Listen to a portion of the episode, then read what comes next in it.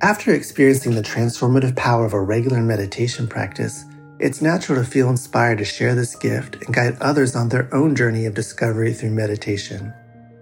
Join Buddhist teacher David Nichtern and Duncan Trussell, comedian and creator of the Netflix animated series The Midnight Gospel, for a free online event on Tuesday, May 7th at 6 p.m. Eastern Time.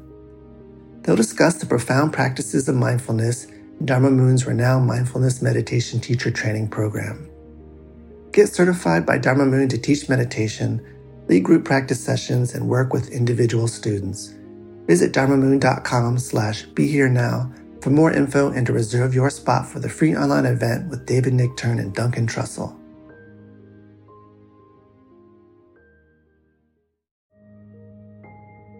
This show is sponsored by BetterHelp. Are you holding on to a secret you need to get off your chest?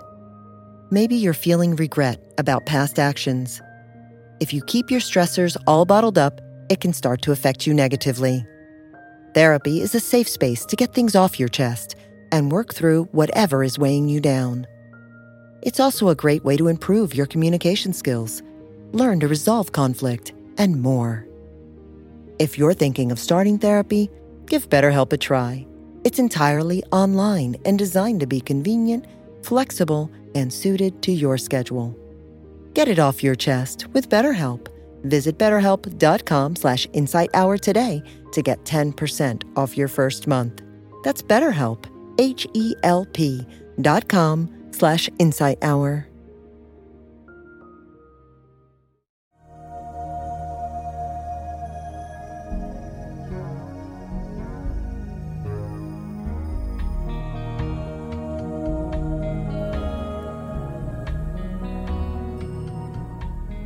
Welcome to the Joseph Goldstein Insight Hour. This podcast is an expression of our shared interest in self discovery. Join Joseph as he shares his deep knowledge of the path of mindfulness. If you are interested in supporting this podcast, please go to BeHereNowNetwork.com slash Joseph.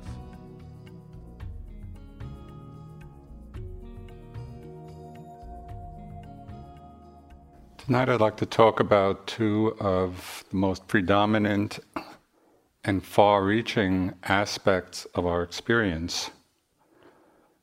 Aspects that strongly condition both our suffering and our well being, our happiness. and that play out both in our minds in practice and in our lives in the world. And that these are the realms of thought and emotion. So, in order to have a fuller understanding of how we can work skillfully with these two very predominant aspects of our lives, it's helpful to consider the framework of what in some traditions are called the two truths. That is the level of relative truth, relative reality, and the level of more ultimate reality. So we can understand other words for these two truths we could think of it in terms of the level of karma and the level of emptiness, or the level of content and the level of process. and we can look at both thoughts and emotions on each of these two levels. And it's important to understand both because they balance each other. Now, it's very easy to become attached to one or the other. We can become attached to the relative level of our lives, the relative level of understanding, where we become really enmeshed in our personal stories. A more subtle danger for people on the spiritual path happens when we get attached to some notion or concept of emptiness. You know, and in that case, people think, oh, everything's empty, nothing matters. So, the maturation of our spiritual practice is when we can bring these two together. And the unification of the relative and more ultimate levels was expressed uh,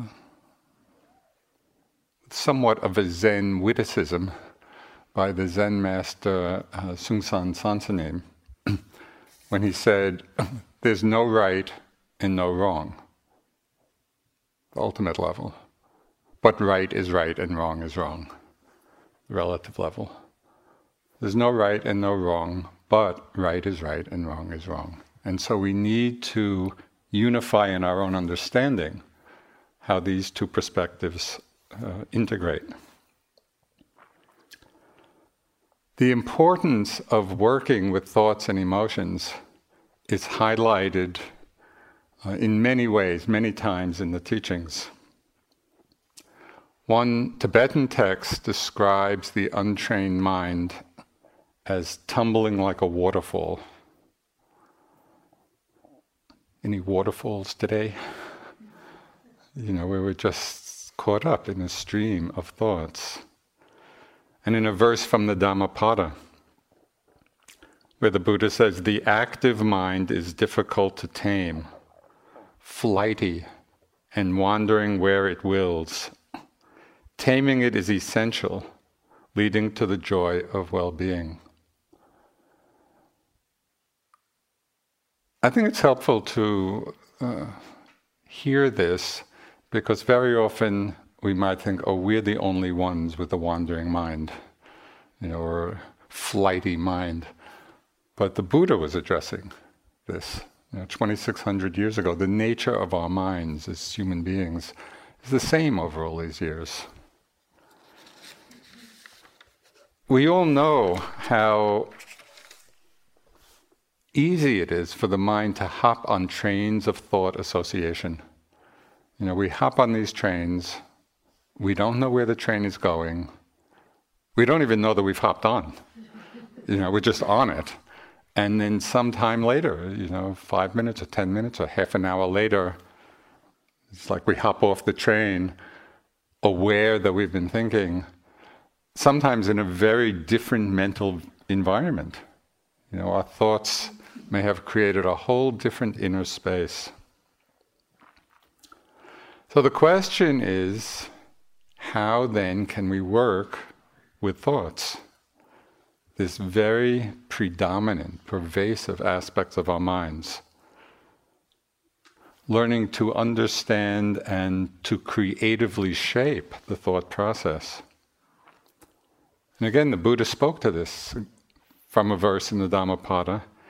He said, just as an arrow maker shapes an arrow, so the wise develop the mind. So the wise develop the mind, so excitable, uncertain, and difficult to control. I love these verses because it's as if the Buddha is talking directly to us. You know, develop the mind so excitable, so uncertain, so difficult to control. But the wise practice, shaping the mind, training the mind. So, how do we do this? With quickly passing thoughts, thoughts that just arise in the mind and pass quickly, all we have to do is to simply be aware as they pass through the mind. And we can practice and refine this kind of mindfulness of thought, and this would be a good practice to undertake. As these quickly passing thoughts pass through the mind, notice when in that process you become aware that you're thinking. So, is it after the thought is already finished? you know, and we remember, oh yeah, thought just passed. Is it in the middle of the thought, or do you become aware of it just as it's arising? And so it's just to notice, not to judge it, not to evaluate it, but having in mind this as a practice will sharpen your attentiveness to thought as an object. Just noting when it is in the process that you become aware. a critical point here is not to add to this awareness a judgment about it. An aversion or a resistance to the fact that the thoughts are happening. It would be so easy to notice that you become aware of a thought after it's already over and have the first comment be, oh, missed it again. That's unnecessary. And if that thought arises, notice when you pick that one up in the beginning, middle, or after it's over. It's just to see. You know, we're using this as an exercise to clarify and refine our awareness of thought as an object.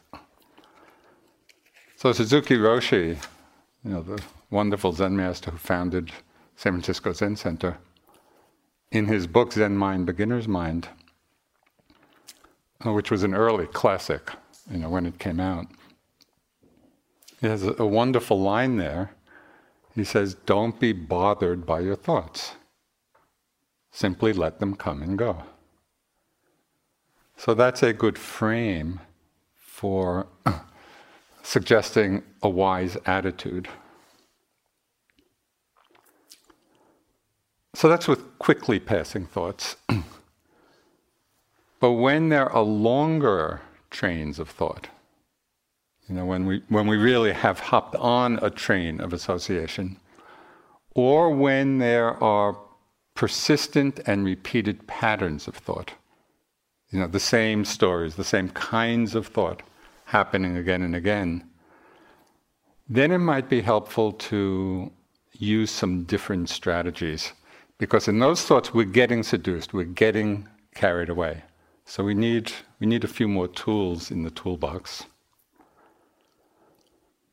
So, in these situations, it's helpful to understand the broader meaning of mindfulness. You know, and as you know, mindfulness is the English translation of the Pali word sati.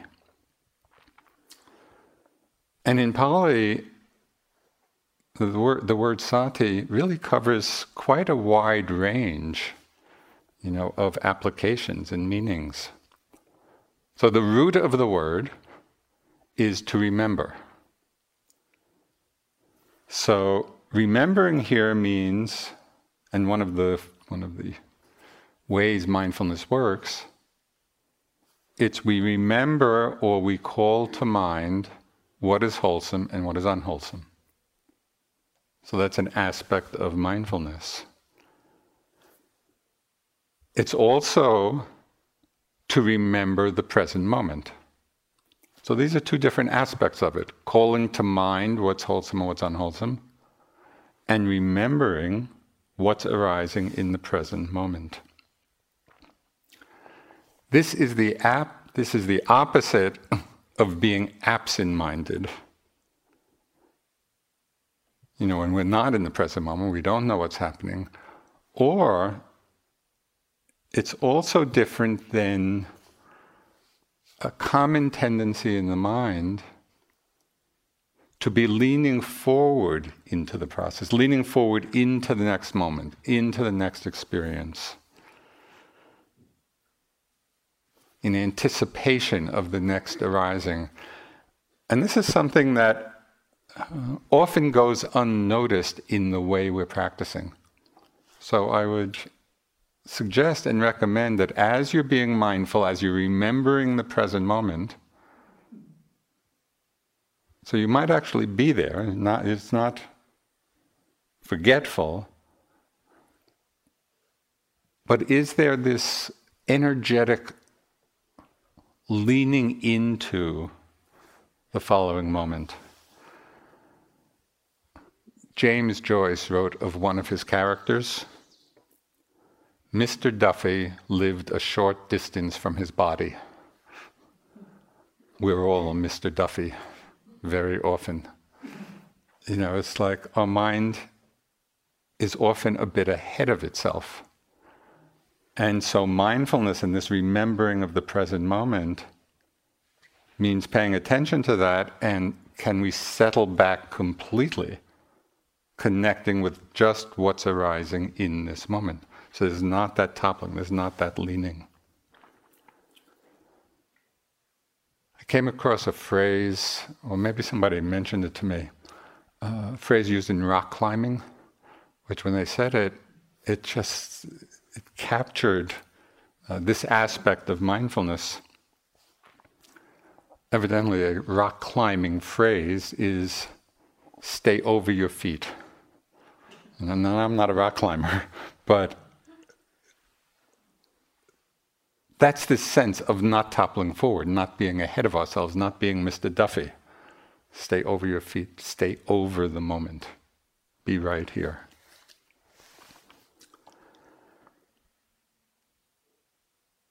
In remembering the present moment with regard to thoughts, that is, aware that the thought is arising.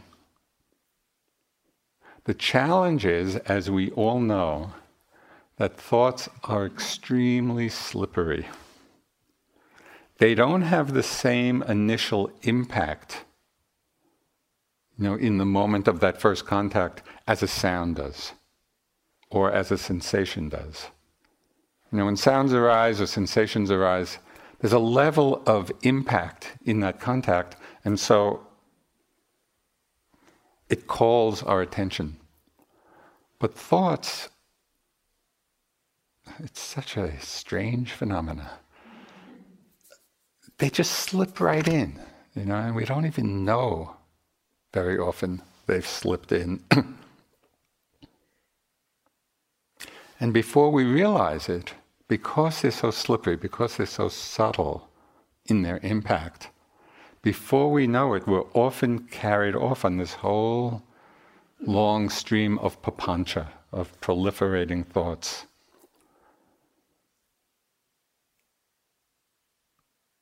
Being aware of this can be a completely fascinating arena of inquiry. I just want to share one experience I had on a self retreat that opened up a whole new appreciation uh, of the kind of inquiry we can make and the power of a deepening understanding of the thought process. So I had the experience just in waking up in the morning. You know sometimes you wake up and then if you don't get up right away, you might slip back into a dream state for a minute or two, and then maybe, or sometimes longer. and then again wake up, and you know, then we're really awake. Because I think that's a common experience of the mind just slipping back into that dreamlike quality. So I was doing walking meditation and this was when I was not doing the very slow walking, although the same the same process would be happening. I was doing um, a slightly more normal pace, and I began to notice these very quick and subtle and light thoughts passing through the mind. But I didn't notice them at first till after they were over. And I saw that in those moments, the mind was caught up in that very light thought. It was not a big, heavy drama, it was just a passing light thought. It was exactly the same as going back into the dream state after being awake. And then I noticed that a lot of these thoughts in one way or another was self referential. You know, and maybe a plan, you know, or memory, or a like or a dislike. There's some, some kind of self reference often in these thoughts. And I realized that in a very fundamental way, we are dreaming ourselves into existence. You know, we're just getting caught up in these thoughts like we get caught up in a dream state, these dream thoughts often revolve around some sense of self or I. And so we're just dreaming this notion that we're dreaming this experience of self into existence. Since then, I found it very interesting, not only in walking meditation, but just in moving about in life to bring more attention to these very light passing thoughts that, if unnoticed, are creating an entire inner environment, depending on what the thought is. Again, it may not be a heavy drama, it may be a very light sense. And yet we're in the dream if we're not aware that they're there. So it becomes very interesting to watch this process in the course of a day, regardless of what you're doing. And regardless of the activity, you can be bringing a heightened quality of awareness to what's arising in the mind. And it's very, it's both fascinating to see how our thoughts, these very light thoughts, are creating our world, and the possibility of a whole different level of freedom when we're seeing that, when we're not lost in that dream.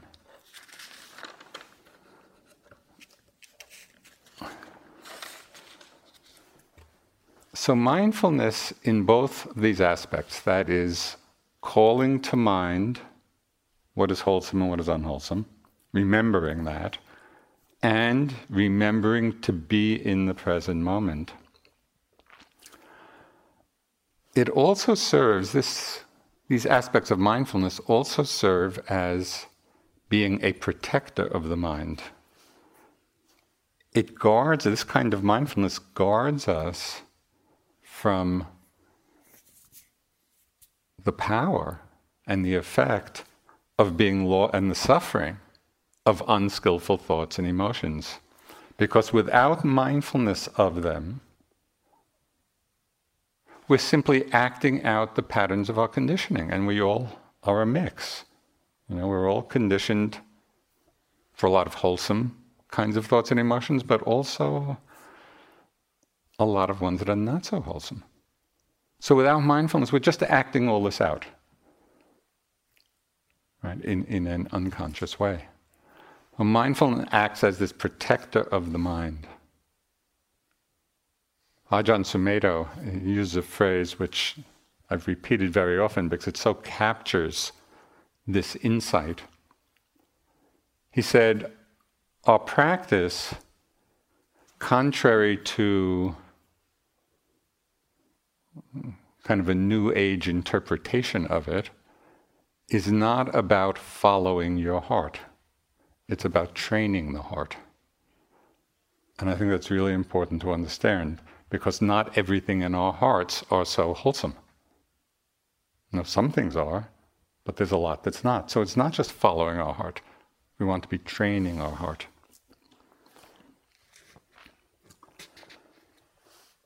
So two weeks ago, you know, I was speaking of the Buddha's discourse on two kinds of thoughts, right? Where he he separated out those thoughts that were unwholesome, those thoughts that were wholesome. So he began to discern the difference. This is still when he was a bodhisattva, before he was enlightened. So the question is why is this discernment so essential? Why is it so vitally important? Because, as the Buddha pointed out later in that very same discourse, he pointed out something which uh, is just so important for us to hear and remember and reflect on. When he said, Whatever we frequently think about and ponder becomes the inclination of our minds. So, this is a tremendously important statement because so often we think that you know, whatever is arising in the moment, will just arise and it's gone, and it has no further impact. But whatever we frequently think about or ponder upon, that becomes the inclination of our mind.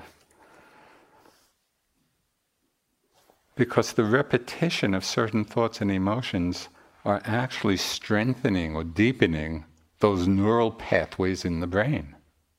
There's something actually happening from the repetition of these thoughts and emotions, and it becomes easier then to have that same pattern of thoughts and emotions arise again. So we really want to pay careful attention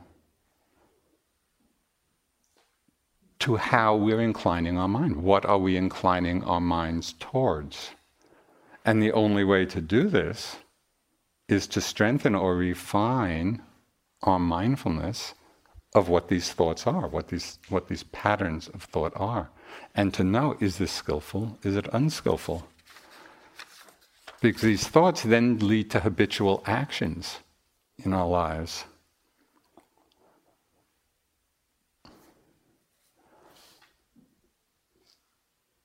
You know, reading the texts, the teachings are so fantastic. the Buddha was very smart. so he then makes an interesting distinction. Okay, so he lays out, yeah, it's important to see where we're inclining our mind, what's skillful, what's unskillful. But then he goes on even further. And he makes an interesting distinction about how we apply mindfulness in cases where the thoughts and emotions are unskillful and when they're skillful. So the application of mindfulness and the way we practice it is different in each of these cases. So he says, when we're noticing unskillful patterns of thought, we need a very active and engaged quality of mind. We need to be very vigilant. We need to be very heedful so that we don't stray into these unwholesome patterns. And he uses the example, you know, he came from an agrarian society, so he, he uses a lot of uh, images and examples uh, from that time. He said, just as a cowherd needs to be extra vigilant, you know, when he's guarding the cows, when the crops are still in the field, so the cows don't wander into the crops and damage them. So he has to be, she has to be very vigilant uh, at that time. And so the Buddha described one way of applying you know, and practicing this vigilance when unwholesome thoughts arise, which is the simple reflection. So, this is a way of actually applying this instruction.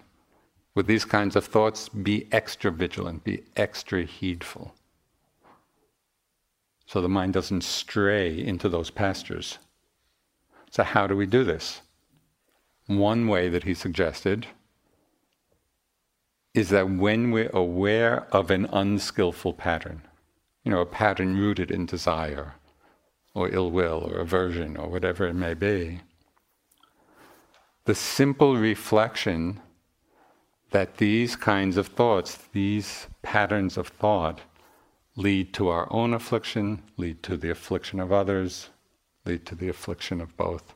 So we have to remember that, you know, and not simply be somewhat lackadaisical in our attentiveness with these kinds of thoughts. We need to call up, you know, this wisdom factor of the mind. These kinds of thoughts lead to affliction. And often, just that reflection, just that remembering, reminding ourselves of that, is enough to let the thoughts go. We realize this is not serving either myself or others.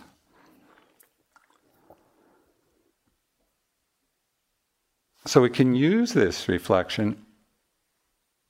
It actually is a skillful means for helping us to disidentify with these patterns of thought. We practice letting them go. But sometimes the reflection is not enough. You know, if the pattern is very strong or very seductive in some way, you know, we're caught up in it and we say, yeah, this is for my own affliction, the affliction of others, but doesn't quite do it. So sometimes we need stronger measures And this is where getting creative in your practice uh, can be beneficial. So there's one time where I was just getting seduced by thoughts of sense desire. Very pleasant, enjoyable. This is for my own affliction. but the seduction was too great, you know. So I wasn't heeding that voice. And this was a pattern that I saw many, many times. It was not a new, it was not something new that I had to explore and understand about myself. I had seen this 10,000 times already. And so at a certain point, kind of needed the sort of wisdom, and not, not just a not just a wise reflection. And when I saw this pattern, you know, come up, enough, enough. You know, we just cut it with our sword of wisdom. And it took that, and that was effective. It's like I met the seductive energy with a strong enough energy of wisdom, you know, in the mind. The key here is how we're wielding that sword of wisdom. It's not with aversion, it's not with anger, it's with understanding. I've seen this a million times, enough. So be creative in all of these levels. Sometimes it's just recognizing this is unskillful. Sometimes it's a wise reflection. Sometimes it's engaging with a sword. And in this way, our practice gets very dynamic. It's not rote. You know, we have to, we have to use the tools that are appropriate to what's arising. But with wholesome states of mind, the Buddha suggests a whole different attitude. Takes a different form. So I want to read, he's using that same uh, image of the cowherd. So, just as in the last month of the hot season, when all the crops have already been brought inside the villages, a cowherd would guard his cows while staying at the root of a tree or out in the open, since he needs only to be mindful that the cows are there. So too, there was need for me only to be mindful that those states were there. So I love that image of the cowherd kind of resting against a tree. And all they need to do is just be aware the cows are there because there's no danger of damaging the crops. So, when the skillful thought patterns are there, or skillful mind states, you know, wholesome emotions, hypervigilance is not needed. We, do, we don't have to have that added quality of a kind of urgency. We can relax back and simply be aware oh, wholesome state is present. So, do you see there's a more relaxed attitude in the mind which in that situation furthers the practice because too much vigilance at that time actually can be a cause of disturbing the mind. The mind is already in a wholesome space, so we don't need to add that kind of strong energetic response to it. So this is all these are all the subtleties, you know, of understanding first what's wholesome and what's unwholesome being in the present moment with what's arising, and then, you know, playing with, understanding, okay, what's the right uh, strategy here in terms of being mindful? So, in practicing this discernment of different kinds of thoughts and different ways of working with thought, it's also important to check your attitude about the fact that thoughts are happening. Because many people carry certain prejudice into the meditation with respect to thoughts. The Sayadaw U Tejaniya, he speaks a lot about this. I just want to read a few things he says, which is a very helpful corrective for many of our attitudes. He said, When the mind is thinking or wandering, just be aware of it. Thinking is a natural activity of the mind. You are doing well if you are aware that the mind is thinking. When you feel disturbed by the thinking mind, remind yourself that you are not practicing to prevent thinking. Okay. Mark that sentence. When you feel disturbed by the thinking mind, remind yourself that you are not practicing to prevent thinking, but rather to recognize and acknowledge thinking whenever it arises. We can make and we can practice making thought the object of our mindfulness. It does not matter whether thinking stops or not. It is more important that you understand whether your thoughts are skillful or unskillful, appropriate or inappropriate, necessary or unnecessary.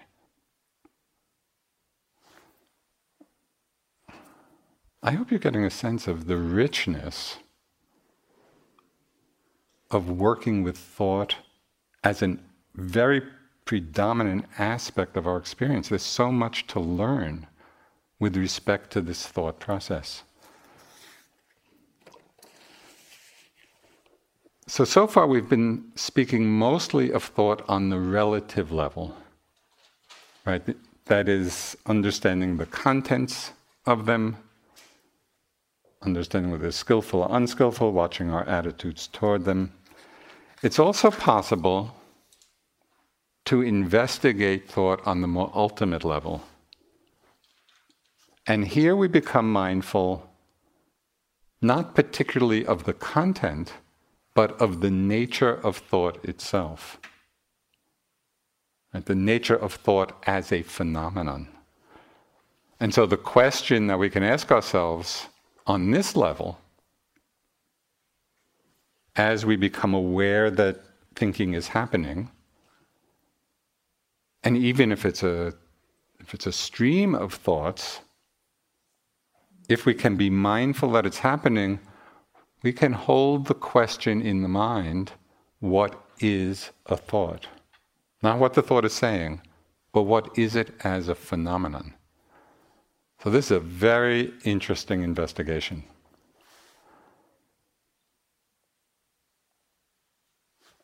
What's so amazing about our lives is how much power unnoticed thoughts have. They are like little dictators in our minds. All these unnoticed thoughts are arising, we're lost in them. Go here, they'll get, go there, do this, do that. Our whole lives, we're, we're just acting out the dictates of these thoughts. But what's so amazing is that when we're mindful of the thought and are looking at the very nature of thought, we see that it is little more than nothing. It's like this little, this little energy blip in the mind. There's nothing much there.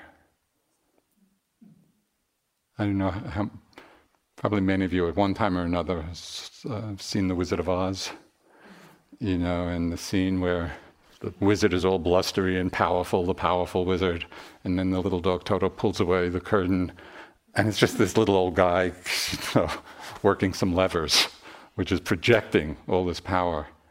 Well, mindfulness, Toto is the, is the tulku of mindfulness in this case.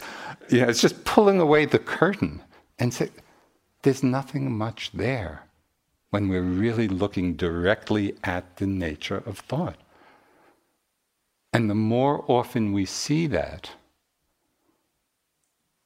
the less often we're seduced you know, by their content. I just want to read something from one of the great Tibetan Dzogchen masters, uh, Dilgo Khyentse Rinpoche. He said, Normally we operate under the deluded assumption that everything has some sort of true substantial reality.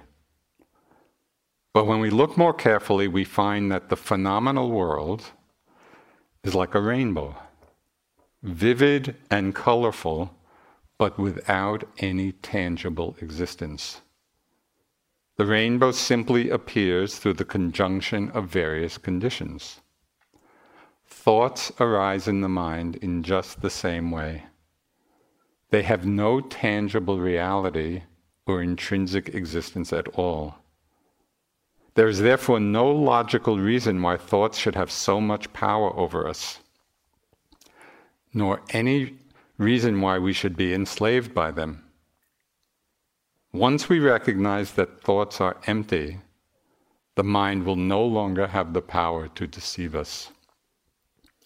But as long as we take our deluded thoughts as real, they will continue to torment us mercilessly, as they have been doing through countless past lives. It's such a liberating teaching when we put it into practice when we really are investigating the nature of thoughts for ourselves. Because we can hear all this and either agree or disagree or have whatever thoughts we have about it. But we have to be seeing this for ourselves. And it's tremendously liberating. So, in some way, if you have this attitude about working with thoughts and understand all these different ways of working, you can welcome them. Thought, oh, good. Here's a chance to really explore this phenomenon, which has so much power when we're not mindful of it and is so empty when we are.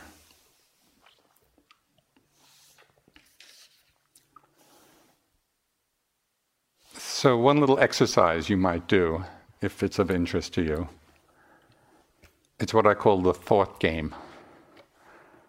Sometime in your sitting, or it could be in the walking, but uh, perhaps easier to do this particular one in the sitting. You might take five minutes, ten minutes, fifteen minutes, where all you're doing is sitting and waiting for thoughts to arise. You're not with any other object. You're just sitting back. It's like sitting back in a movie theater watching the screen of the mind. And all you're doing is waiting for the thoughts to appear. And because that's all you're doing, and because you're waiting for them to come, I think you'll find that you actually become aware of them quite quickly. And you'll begin to see many different uh, kinds of thoughts. Some are really loud and clear and very noticeable, and some may be just subtle whispers in the mind. And some may, you know, we're watching the screen, and some may be slipping up from behind uh, you know, you're watching the screen, catching the thought, oh, I'm doing pretty well. You know, so that's like from back here. So we need a 360 degree screen. It might be interesting for you just to do this, you know, occasionally from time to time, because it will refine your ability to become aware of thoughts when they arise. You know, we, bec- we just become more familiar with that as an object of meditation, as an object of mindfulness. So, mindfulness of thought can also lead us very directly into greater mindfulness of emotions. You know, and emotions, as we all know, are a very complex phenomena. Emotions are a mixture you know, of certain thoughts and bodily sensations and mental affects. So there's a lot going on when an emotion is present. And there's a wide range in our abilities to recognize emotions. Now, some people are very skilled and they, they really are tuned in to what they're feeling. And other people may not have developed that sensitivity.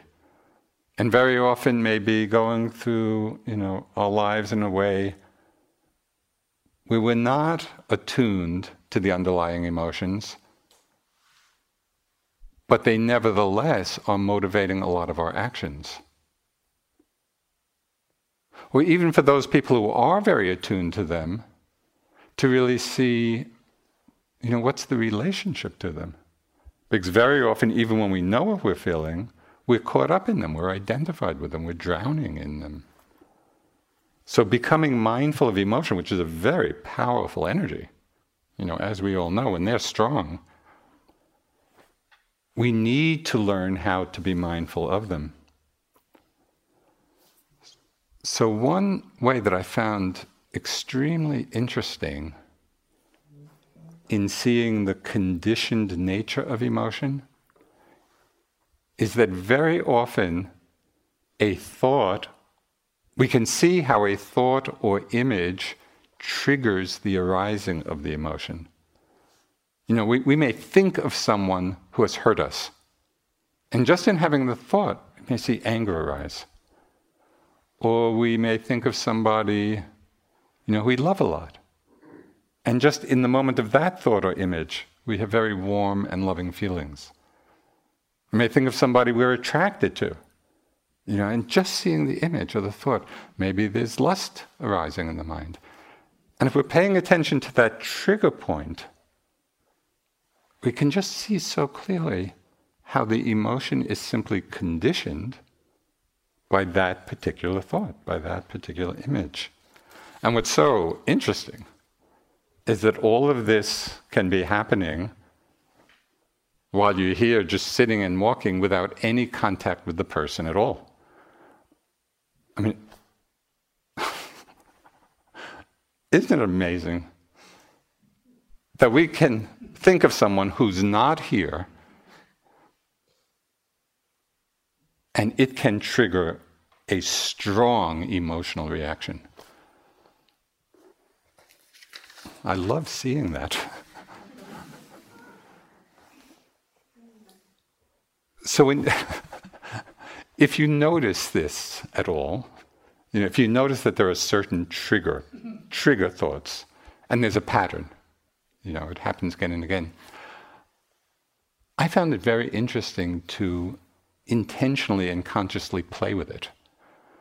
So I remember once I was doing uh, some walking practice, this I was not on retreat.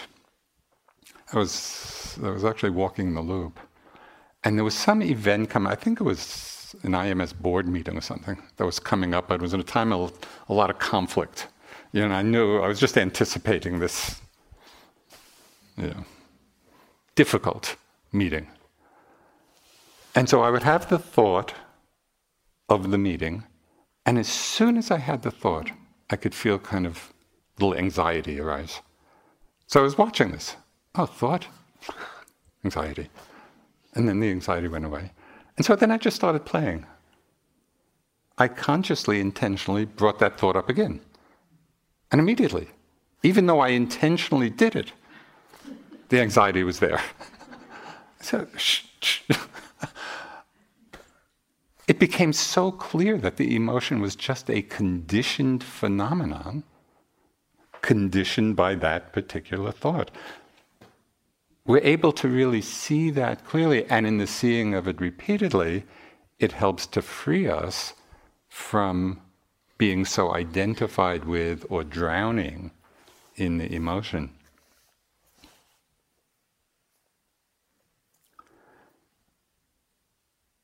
So sometimes we don't catch the trigger thought you know, and we find ourselves in the middle of a strong emotion and perhaps not yet mindful of it.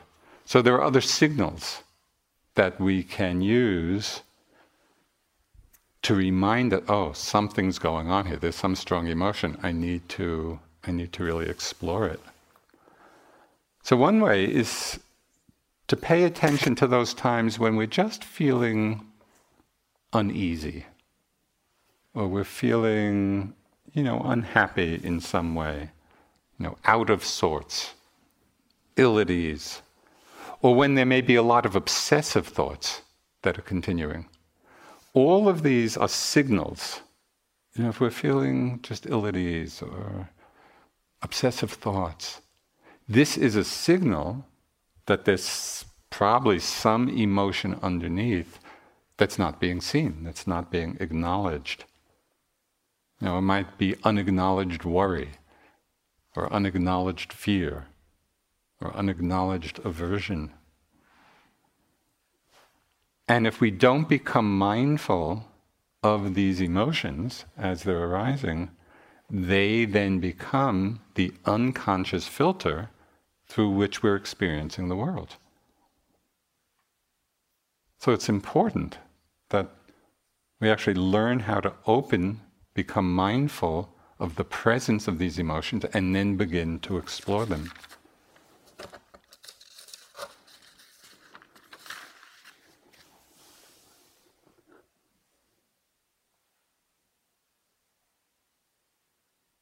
Sometimes we know we're feeling something, but we're not quite sure what it is.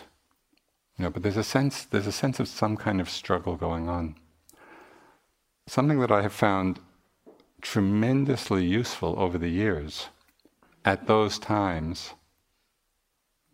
I know something's going on, I don't exactly know what, but there's some unease. To sit back and simply ask the question oh, what's happening now? So instead of being caught up in the unease and sense of struggle, the very question, oh, what's happening? The, I don't know if you can see the move I'm making. That's exactly what happens in the mind. It's like we step back, we take a step back, and there's an opening to see what's actually there. And it's possible at that time that we might even note confusion. Right? We're opening to that whole state. We may still not exactly know what it is, but we note confusion.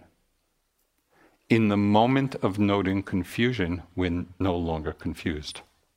Right? The mind has already come to clarity.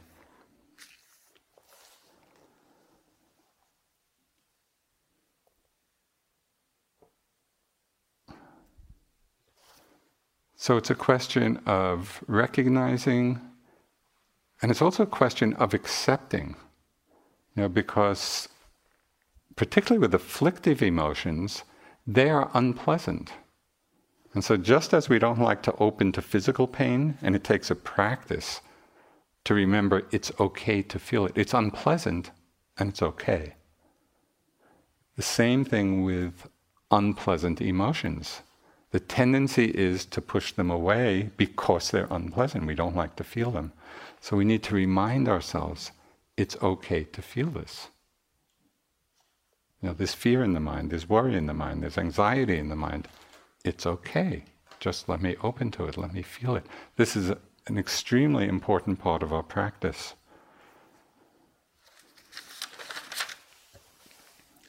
Now, in the Satipatthana Sutta, in the third foundation, the first, I can't remember actually whether it's the, the third or fourth foundation, but the first direction in working with the hindrances and different mind states very simple. The Buddha gives a very simple instruction. He says, if sensual desire or aversion or worry is present, one knows desire or aversion or worry is present. The very first instruction, it's so simple. It arises, one knows this is what has arisen. So, one indication of non acceptance, because we might think we're being accepting of it, but not really. So, one signal that we're not actually accepting the emotional mind state that has arisen is if there is some sense of struggle. Do you have times in your practice when it just feels like there's a, there's a bit of an internal struggle going on. The mind is not at ease with the arising and passing of phenomena. So, struggle means only one thing it means something is arising that we're not accepting. Because if we were accepting it, we wouldn't be struggling. And so, instead of seeing struggle as a problem, or instead of just getting caught up in the struggle, take it as feedback. That feeling of struggle is actually telling us something. It's saying something is going on. It may be an unpleasant emotion. It may be an unpleasant physical sensation. It may be the restless mind. If there's struggle, it means something is going on in our experience that we are not open to and accepting. So as soon as we recognize and realize that, again, we just settle back. Okay, what's happening? What's actually happening now? So just, there are a million examples of this. But one time I was in Burma, and conditions, this was at the Mahasi Yeiktha.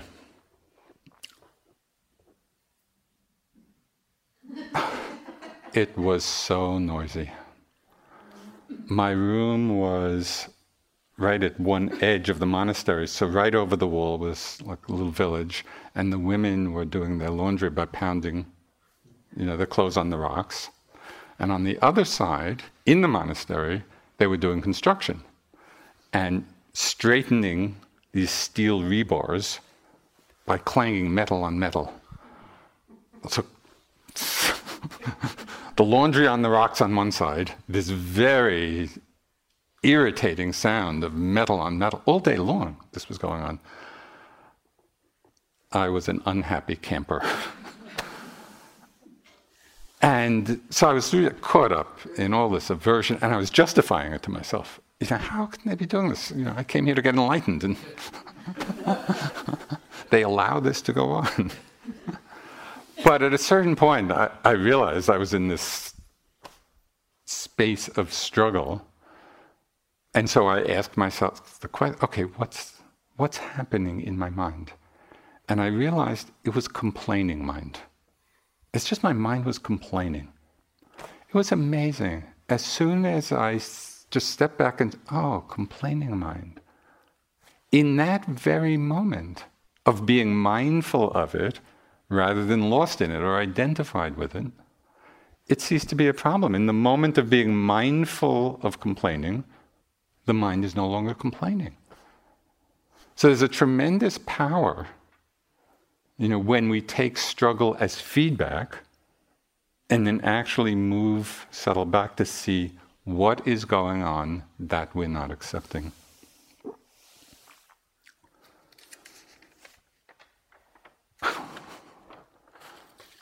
Have to edit this down. Okay, sometimes we don't recognize emotions because they may be too painful. You know, there are, there are many very painful emotions that we may that we may be experience be experiencing.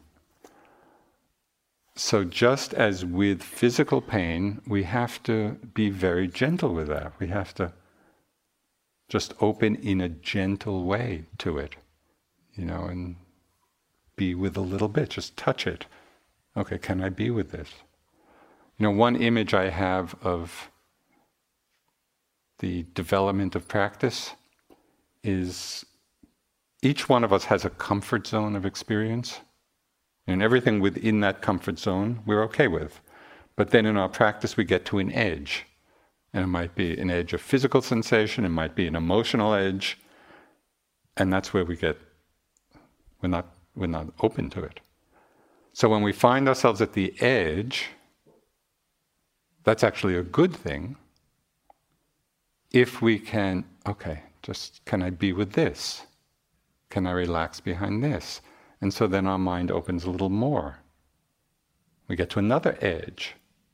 Oh, can I open to this? And so my imagination of the Buddha's mind is a mind without edges. You know, and a mind without edges is a mind without fear. It's open to whatever arises. But it's a gradual process. We can't, most of us don't jump right to Buddha mind. It's a gradual progression of opening. Sometimes we have to actually pull back into our comfort zone. You know, because sometimes emotions come up and may be triggered by old trauma, with very powerful forces at work. And at certain times they may be too overwhelming too, too much for the mind to hold at that time. So we need to learn to recognize that when the mind is not able to be in balance, The wise approach, okay, let me come back. Let me come to a place of safety, of balance.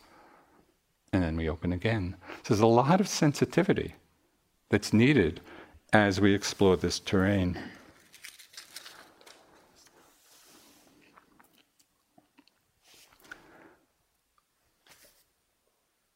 Okay, the last piece of working with emotions, which um, is the most liberating, you know, recognizing them, opening to them, accepting them, is non identification with them. Because emotions, in some way, are what we most personalize. You know, we can see perhaps more easily thoughts come and go, or sensations come and go, sounds come and go. But when there are strong emotions, we so easily take them to be who we are. You know, I'm angry, I'm happy, I'm sad, or even more, I'm an angry person. You know, we build a whole superstructure of self on top of the emotion. So it's really important as we learn to open to them and be with them and accept them to understand their conditioned selfless nature. The I and the mine are extra. So we're with them, and this is another aspect of the investigation. Oh, anger is like this. Sadness is like this. Happiness is like this. We become a scientist of our minds, you know, where we're exploring the very nature of these emotions.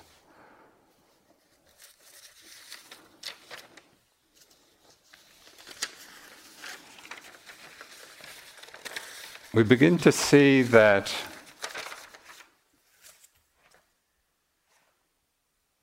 emotions, just like everything else, are conditioned by causes. They're not I, they're not mine, they're not self. They're like cloud formations arising and passing in the, in the clear sky of our minds. So let's just close with one teaching of the Buddha. This is from the Majjhima Nikaya, which just becomes a template for understanding, a template for wisdom. He said, So indeed, these states, which could refer to the whole range of emotion, the hindrances, different thoughts, so indeed, these states, not having been, come into being. Having been, they vanish regarding these states abide unattracted, unrepelled, independent. So this is important. Unattracted, it's not getting lost in them, it's also not pushing them away. It's just being open. Regarding these states, abide unattracted, unrepelled, independent, non attached, free not identified with a mind free of barriers. So this, this is our practice. And to bring this kind of understanding to the realm of thought and emotion is completely transformative of our lives.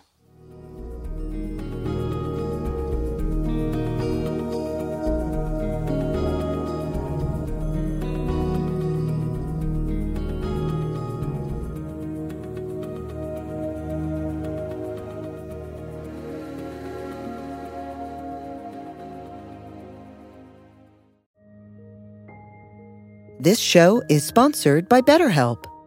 Are you holding on to a secret you need to get off your chest? Maybe you're feeling regret about past actions. If you keep your stressors all bottled up, it can start to affect you negatively. Therapy is a safe space to get things off your chest and work through whatever is weighing you down. It's also a great way to improve your communication skills, learn to resolve conflict, and more. If you're thinking of starting therapy, give BetterHelp a try. It's entirely online and designed to be convenient, flexible, and suited to your schedule. Get it off your chest with BetterHelp. Visit betterhelp.com slash insighthour today to get 10% off your first month. That's BetterHelp, H-E-L-P dot com slash insighthour.